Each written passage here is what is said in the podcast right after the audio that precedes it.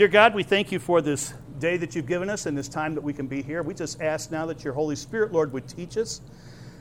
Help me, Lord, to explain this well, but it is your Spirit, the Holy Spirit, that actually teaches and works upon our hearts and our minds. And Lord, we just ask that you do that as we start this session um, and this week with uh, these sessions. So please bless this lesson to the nourishment of the bodies and the spiritual bodies of these people, that, Lord, they be able to glean from this and grow spiritually, we ask in Jesus' name. Amen. So, as we get started with this, I'm going to turn off the lights. That makes the slides get a little better. Also, that's why I serve tea. It helps keep people awake. But I got to tell you what happened here um, this spring. After the marine biology trip that I was I always lead, came back and it was in May because we didn't get back till like two days, uh, like uh, April 28th or something. And so May was like right around the corner. And I was watching the Today Show. One morning, I, I, I was going to say I got up. I didn't get up. I just woke up, reached for the remote, turned on the television in my bedroom. To be honest with you, I didn't get out of bed, but I just did that. And um, I turned on, and it was the Today Show. And the Today Show was on, and they were doing a special segment on the Smithsonian Institute in Chicago, the museum there, and its dinosaur wing. The dinosaur wing had been closed for five years, and it was getting ready to reopen. And so, as it was going to reopen, the Today Show was invited in to do a little segment on the show before uh, the museum actually opened, because I don't think it opened to the first week of June. Um, and so I sat here just watching this, and they took the cameraman and the, the, the journalists were walking around, as you can see in this photograph here. This is a picture of the new exhibit. And as they're walking around, you can see T Rexes and Triceratops and, and Brachiosaurs and all sorts of things, sauropods, all over around here. And they were walking around and they're talking about how these things lived millions of years ago, hundreds of millions of years ago in many cases. Then, as I'm sitting here getting frustrated by the indoctrination that they were doing, um, the journalist gets right underneath this large sauropod, stands right underneath this thing, and the camera sort of zooms in on him very close up, and he says, You know, um, I am standing right now. Now the camera fades back. I'm standing here underneath this huge dinosaur. Now the camera's spanning back, and you can see this gigantic thing. And he says, I'm standing underneath this, this creature that actually lived 100 million years ago. And what amazes me, he says, that man didn't even be, begin to walk on this planet until two and a half million years ago.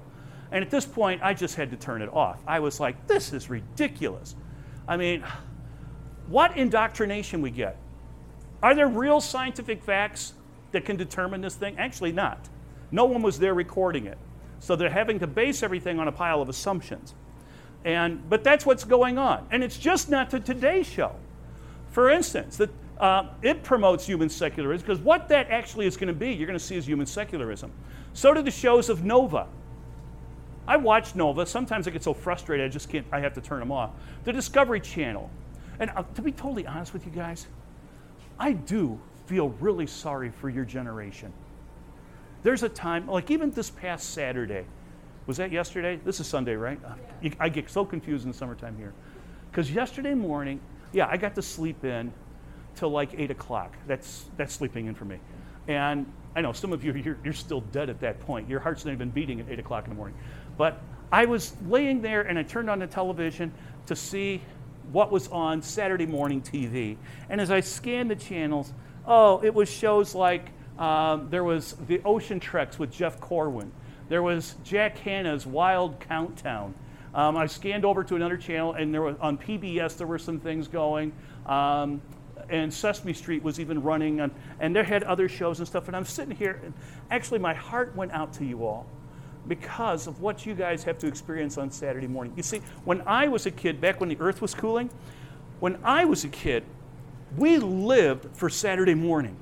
Saturday morning was the most awesome time in the week. If you could pick any time during the week to be alive, it was Saturday morning. Why? Because we had Roadrunner and Coyote cartoons. We had the Bugs Bunny two hour show of Bugs Bunny cartoons. We had Tom and Jerry, the old ones, not these new ones that are so stupid, the old ones that won Academy Awards. Yes, they did win Academy Awards.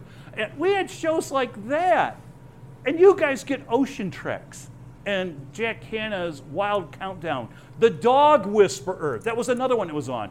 I'm like, what? Oh my gosh, I feel so sorry. I mean, I wanted to, you know, just sacrifice some animal for you all. It was terrible. Oh my gosh.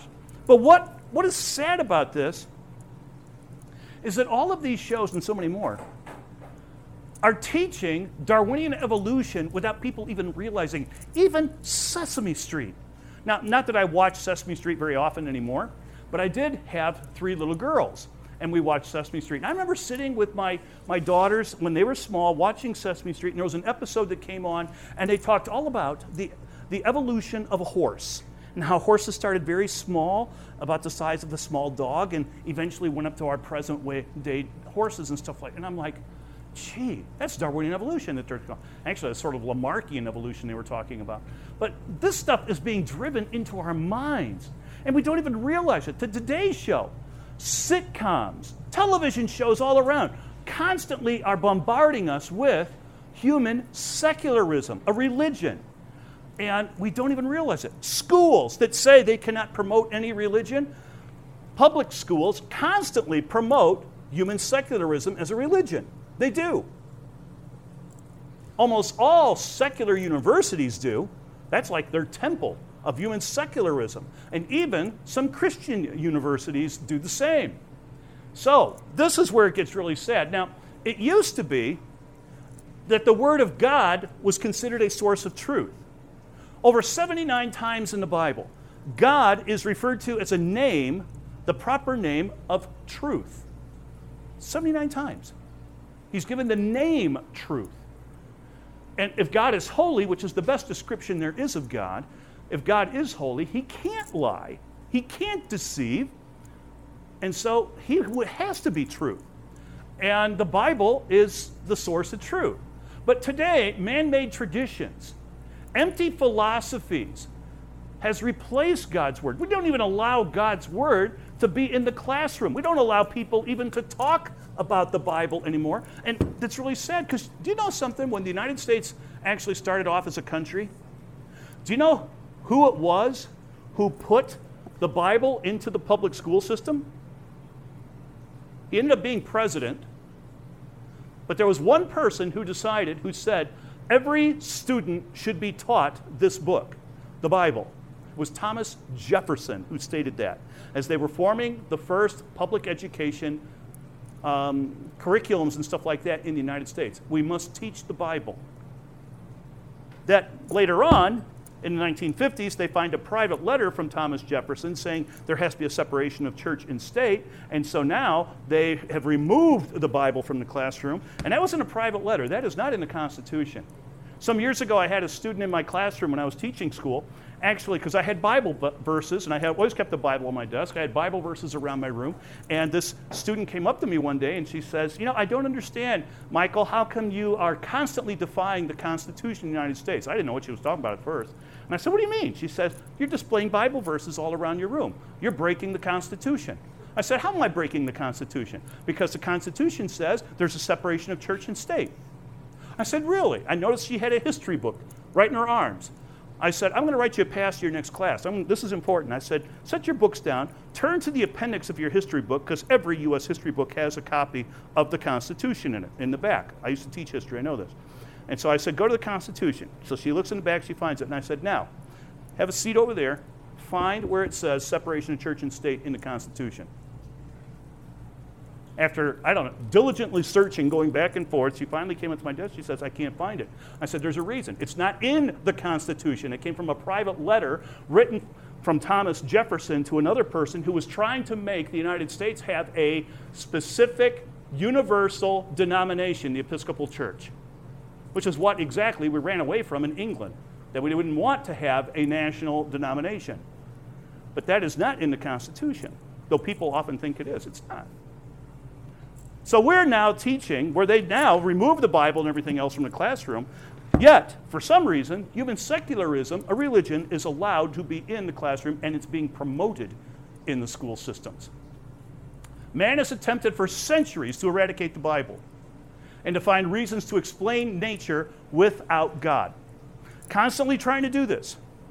And the thing is, they will never do it.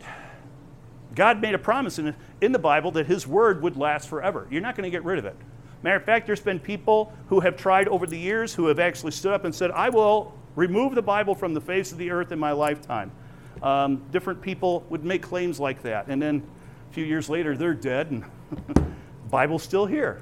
Absolutely amazing how things like that go. But this became a reality. It started to become a reality anyway. I shouldn't say it became, but it's becoming a reality. But it all starts back. Where did this whole idea of throwing out the Word of God and stuff come from? It goes back into the 1800s. Now we know that Darwin wrote his book on the origin of the species by natural selection. Um, there's Darwin's picture here I'm showing and a copy of his book. Um, that was in 1859. But Darwin was really influenced by another person whose name was Charles Lyell. This is Charles Lyell's photograph here in a book he wrote, Principles of Geology. Now, neither one of these guys would really would you consider, you know, um, really Bible believing people. Charles Lyell, in particular, he didn't believe in God, didn't believe in the Bible. Um, and he writes a book um, in the 1830s, almost 30 years before Darwin does. You see, Darwin was getting ready to go on board the Beagle and sail around the world um, as a naturalist, what they, that's what they used to call biologists, and to study living things and stuff like this. Now, Darwin was already formulating his theory in his mind, but he had problems with his theory about how life could have started from one cell and just keep mutating and forming other life forms. That how, he, how that could happen that the origin of the species, the origin of the life, how, how did life begin on the planet? But he had a problem because you don't look around and see things mutating all the time for the, uh, for the better. You just don't see that. And that's what puzzled him. He said it, you know, he was having problems with this. Well, just before he sailed, he runs into Charles Lyell. Charles Lyell says, Hey, you're going to be on a long voyage, basically. Uh, I'll tell you what, why don't you take a copy of my book here and read it. Now, what's in his book? And you can still buy this on Amazon today. In Principles of Geology, what Charles Lyell puts forth is this there is no God. The earth is not thousands of years old, it's millions of years old. He's the guy who promoted this. Millions of years old, and every feature that we see geographically and geologically on the planet can be explained through natural phenomena mostly like erosion. In other words, let me put you this way. If you went to the Grand Canyon and you stood, I don't know, who's ever been to Grand Canyon? I imagine a number of you have. Oh, quite a few of you have. You look there, you look down, you look across, you can see the surface on the other uh, buttes and stuff all the way across. Um, down below, all of those canyons and stuff have formed. There's a river that flows through there. So, according to Charles Lyell, and this is what basically people still, a lot of people believe today, the river, because of erosion, over millions of years, slowly carved that out and took it out to the sea eventually. And that's why all that is missing. Well, that's what he tries to explain. Features that we see took millions of years. The earth has to be millions of years old because erosion in rivers take place very slowly. So it has to be millions of years. That's the logic that Charles Lyell used, and that gave Darwin his time which was his problem with his theory that the earth isn't thousands of years old, as the Bible says, it's actually millions. And so Darwin now, ah, this all makes sense. The problem is, those of you who have been to the Grand Canyon, now, those of you who have been there, how many of you have also been to New Orleans? Has anybody been to New Orleans? Okay, quite a few have been there too. What do you know about the land features around New Orleans? Um, are they getting bigger or smaller? They're getting bigger. Why? Erosion. The water of the Mississippi River, bringing all this sediment down, is depositing there, and we got a huge delta which just keeps getting bigger and bigger and bigger. Now, that's what rivers do. With the Colorado River making the Grand Canyon, where's the delta? That should be a sizable delta at the end of this thing going into the ocean. There isn't none. So, how could that be explained? Well, if the flood story is correct, and the middle part of the United States was actually a large lake or a small sea, you might say. And if you've ever been traveling around Wyoming, you can actually see the land features forming a large lake like that. Breaks through forms this, all this water in the middle part of the country running out very quickly at very high velocity because it's so high would easily cut through that. We saw this happen in the 1980s at a place in Washington called Mount St. Helens. Mount St. Helens has canyon like features, just like the Grand Canyon, that was formed very quickly, not through a slow process of erosion.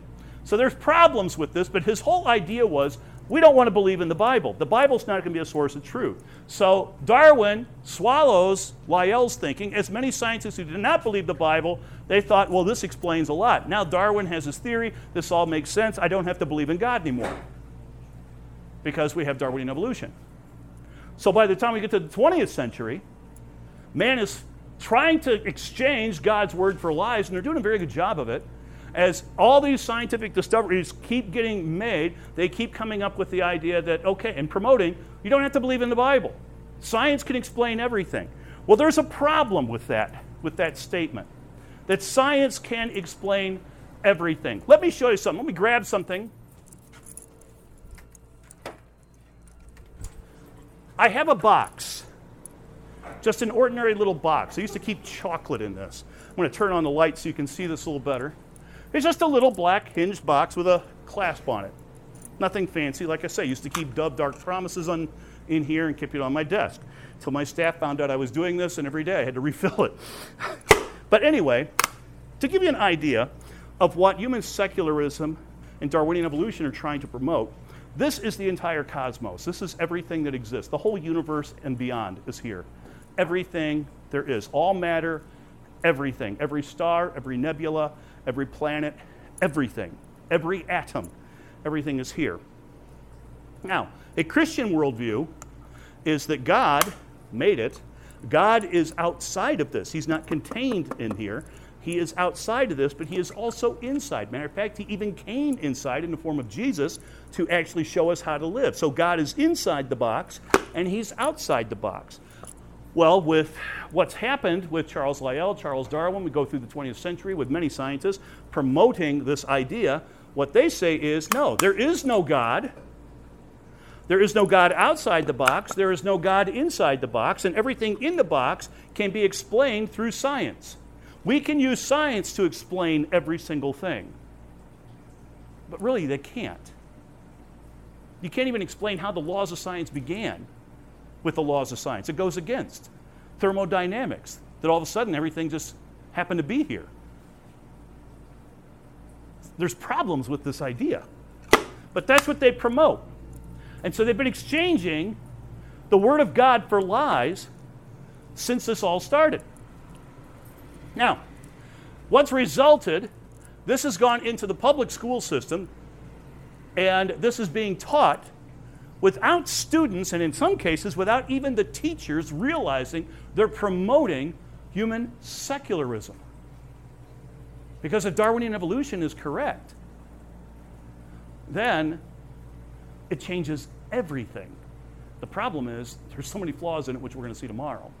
But this is a religion. Matter of fact, the Supreme Court made a ruling um, about 10 years ago. They were listing different, in one of the cases that they made, they listed different religions in the world. They actually named human secularism, which I found fascinating. They're saying it's a religion, but they say you can't teach a religion in schools. Yet they promote this all the time. So, human secularism, what is it? It proclaims that man has no meaning or no purpose because we are the, the leftovers of Darwinian evolution. If Darwinian evolution is correct, there is no God, and so there is no purpose to life. You're not a product of a special creator. You are a process of just an accident occurring. Um, and through Darwinian evolution, we keep achieving higher levels of, of you know, entities on the planet. Let's go to what the, one of the key proponents and leaders of this movement, of this religion, uh, one of their basic, if you want to put it this way, one of their main theologians of human secularism. His name was Paul Kurtz. In his book, The Humanist Alternative, he writes this. Now, this is describing what is human secularism. Quote, using the powerful critical tools of science and logical analyses, modern man now recognizes that the universe has no special human meaning or purpose, and that man is not a special product of creation. Stop here. You know what he's saying? There's no God. He says there is no God, so, and we're going to use science and logical analysis to say that there is no God, there is no special meaning, there is no purpose for your life, no meaning for you to exist. You are an accident of a, an exploding star. As Carl Sagan, the great uh, astrophysicist, used to say, we are nothing more than star stuff.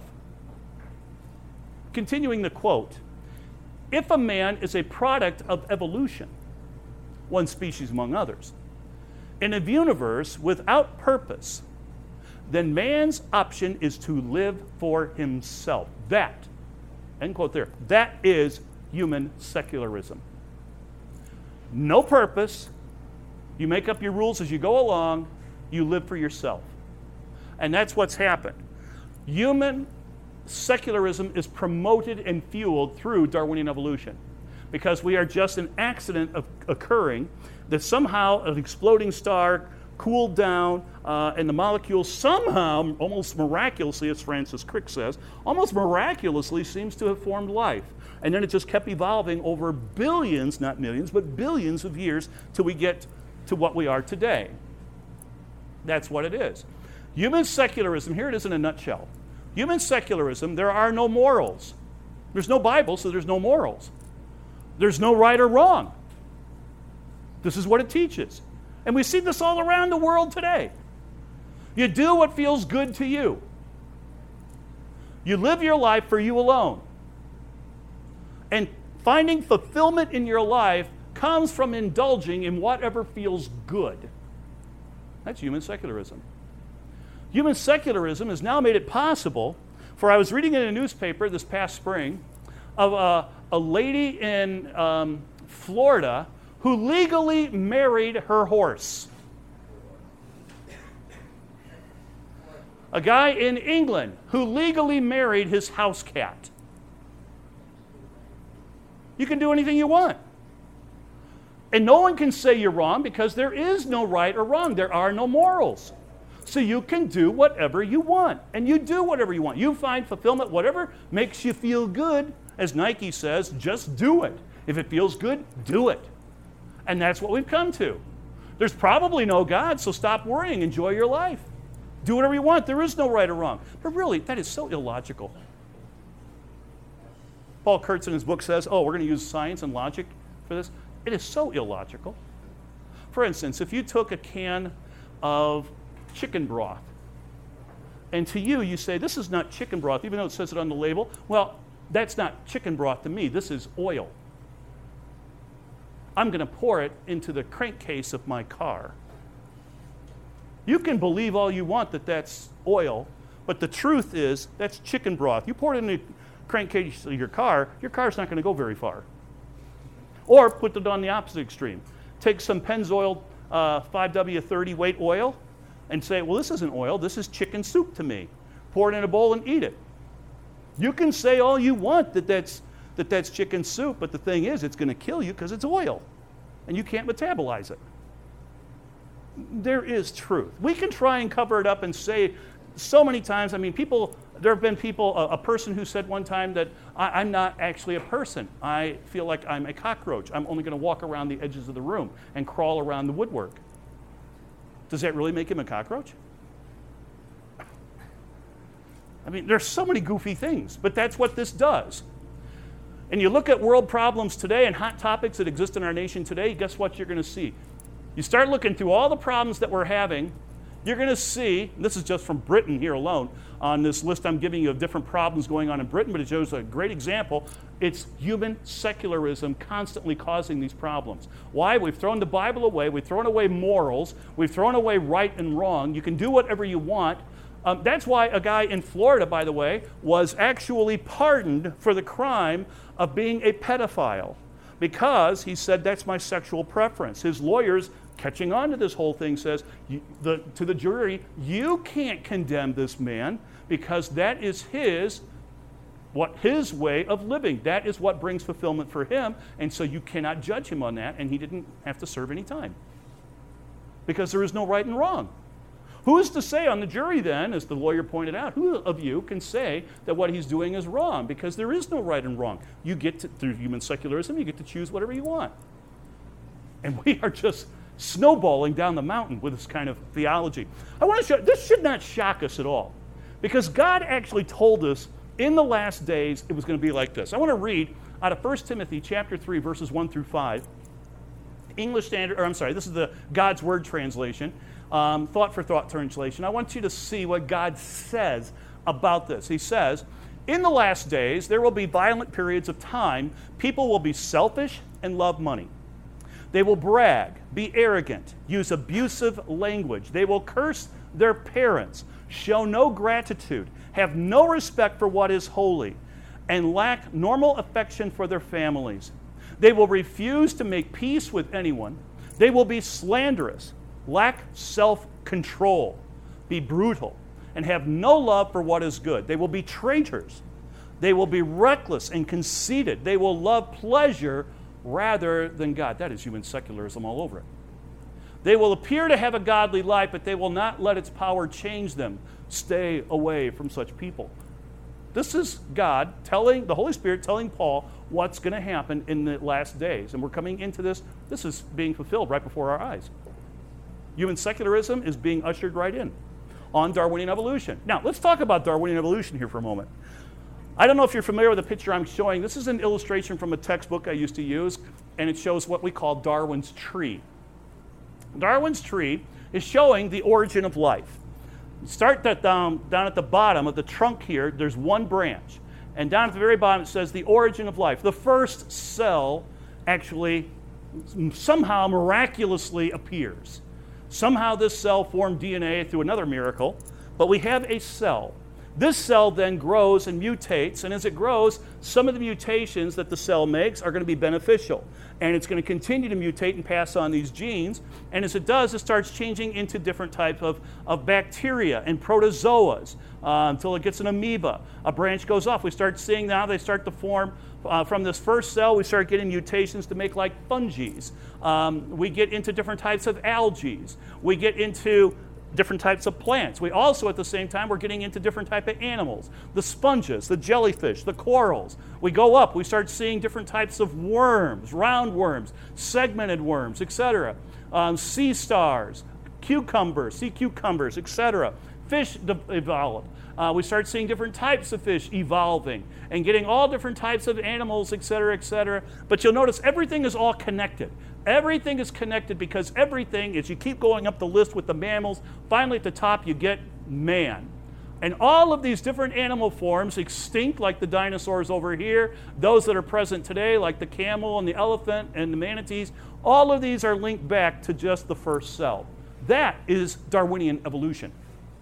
That is what human secularism needs to throw the Bible out. You have to have a, an excuse, a way of, of explaining how we got here, and that's what they use. Another picture of this showing it from another textbook. Through billions of years, um, we start seeing the origin of life, and it starts changing and just going on, changing from one form to another by random chance mutations, adding new genetics to the genome, to the chromosome, till finally we get to modern man um, over a long period of time. Billions of years is required. So that's what we see.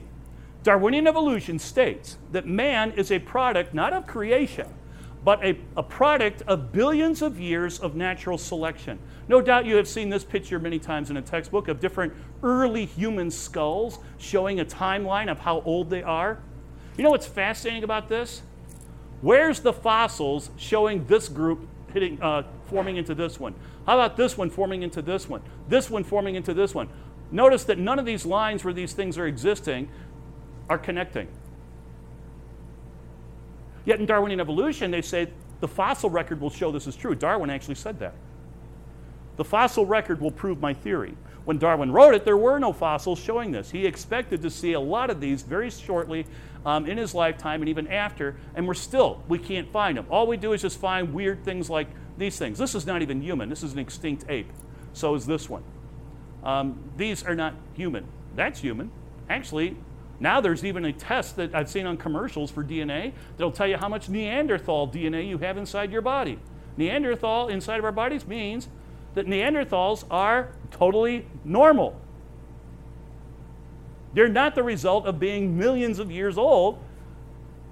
Neanderthals, matter of fact, if you take a look at a Neanderthal skull, I have one up on a wall over here. If you take a look at a Neanderthal skull, and then I did this one time, and then I got hold of an Australian Aborigine skull, and put them side by side. Without the coloration, if they were all the exact same color and everything, no aging features, you wouldn't be able to tell them apart. Does that mean that Australian Aborigines are a lower animal or a lower life form? No. It means they're human. That's just their genetics. And since they have DNA inside of us, obviously they could mate with Homo sapiens and produce fertile offspring. They're the same species, folks. But let's do this. Let's talk about what is Darwinian evolution. In the next few minutes, I just want to briefly go through Darwinian evolution with you so that tomorrow I can disassemble it. So here we go. This is how, to our science textbooks, this is how life began. This is how life somehow is explained in that box. Somehow, almost miraculously, spontaneous generation occurred on the planet.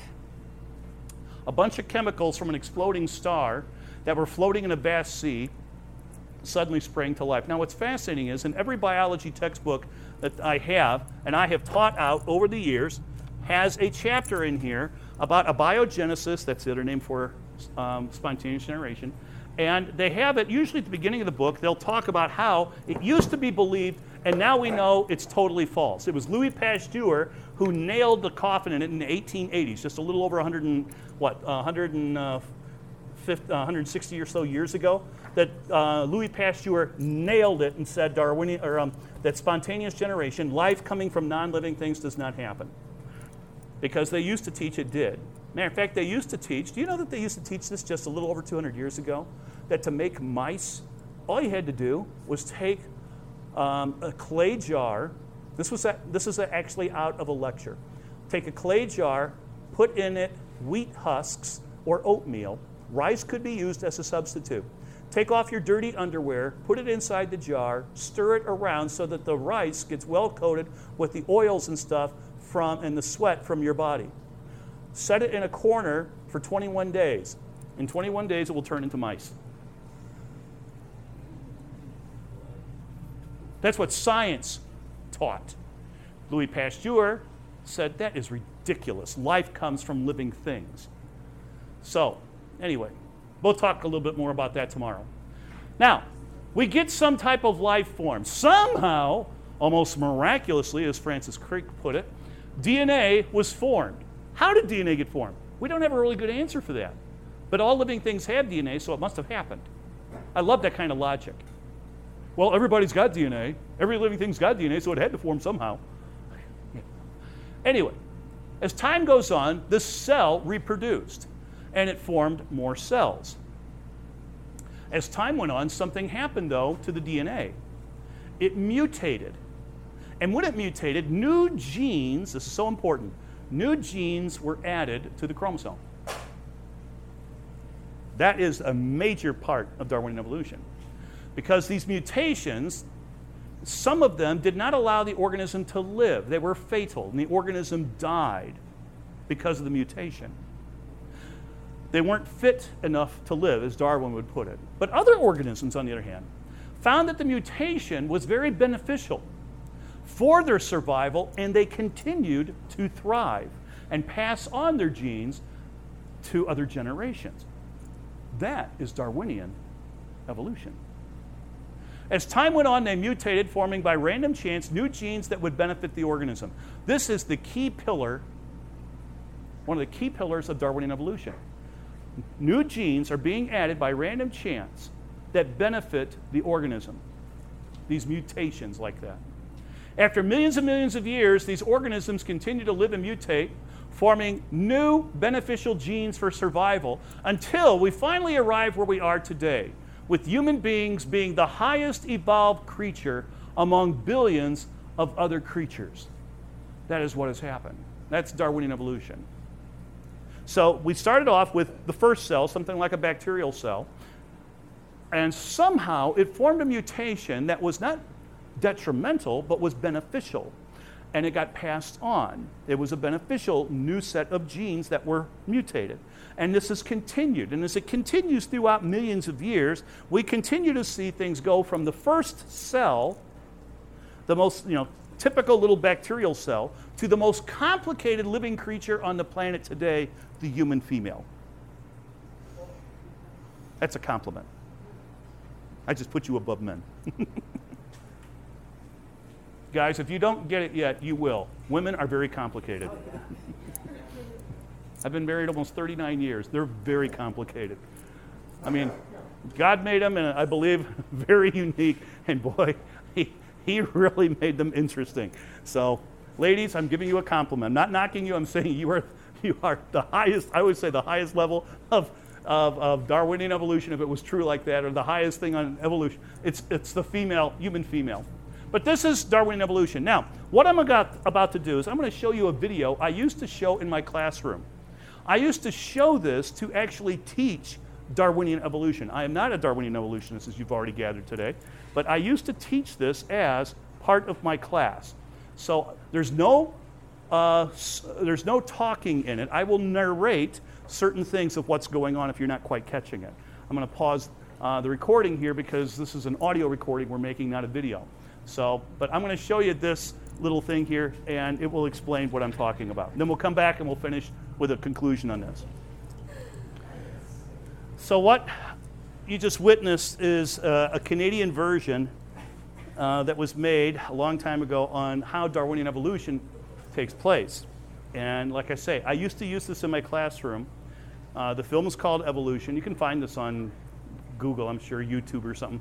But the thing is, I used to use this, seriously, I used to use this when I was a Darwinian evolutionist to try to get my students to believe that this is all true.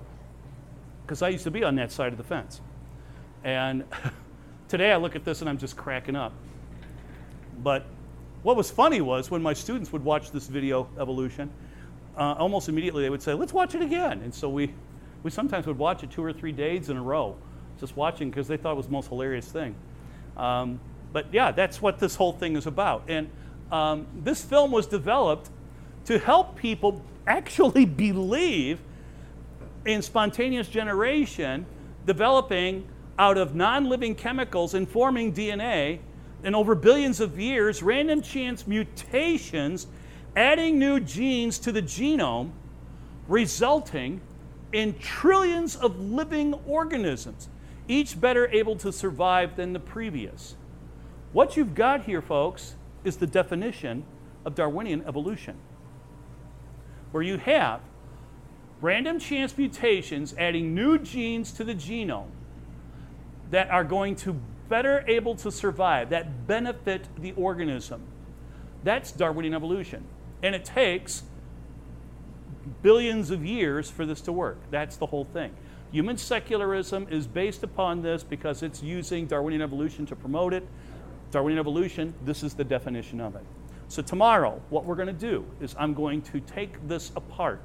What I used to teach, what I used to teach my students, and I wish I could re- go back and change all this because I convinced many people over the years to believe in Darwinian evolution.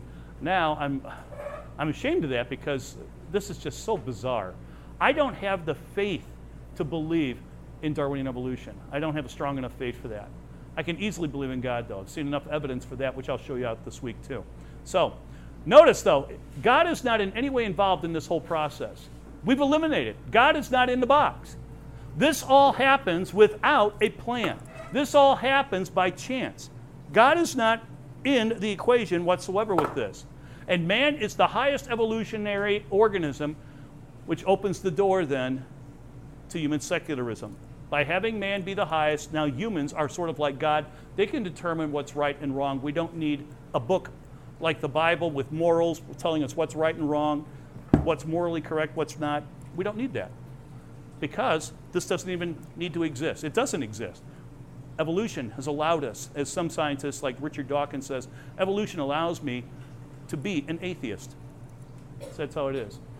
And unfortunately, many claiming to be Christians and many pastors, I've actually sat in churches and listened to sermons where they believe that God used Darwinian evolution for the creation in Genesis. Um, people who do this are often called theistic evolutionists, which I used to be one of those. That's what I used to believe. But I don't anymore. I want you to notice, though, the next verse. This is not our theme verse. This is the very next verse in our theme this summer. But I want you to see what it says here. This is Paul writing to the Colossian church. He just got done telling us to be grounded and rooted in what we were taught about the Lord Jesus Christ. Then he says this Be careful not to let anyone rob you of this faith through a shallow and misleading philosophy. Such a person follows human traditions and the world's way of doing things rather than following Christ. Is that not what has happened? And Paul wrote this, by the way, to a Christian church, the Colossians. This was written to Christians, saying we can be taken captive if we're not careful. So, let's close in prayer and I'll let you go. Father God, we ask that you just take this information and that you would use it that your Spirit, Lord, would just teach us and bring them back tomorrow so that, Lord, I can dismantle this and show how, throughout this week, how true your word is. That we can be confident in what we hold as Christians truth is you and your word. So keep us safe. Let's have a great day, we ask in Jesus' name. Amen.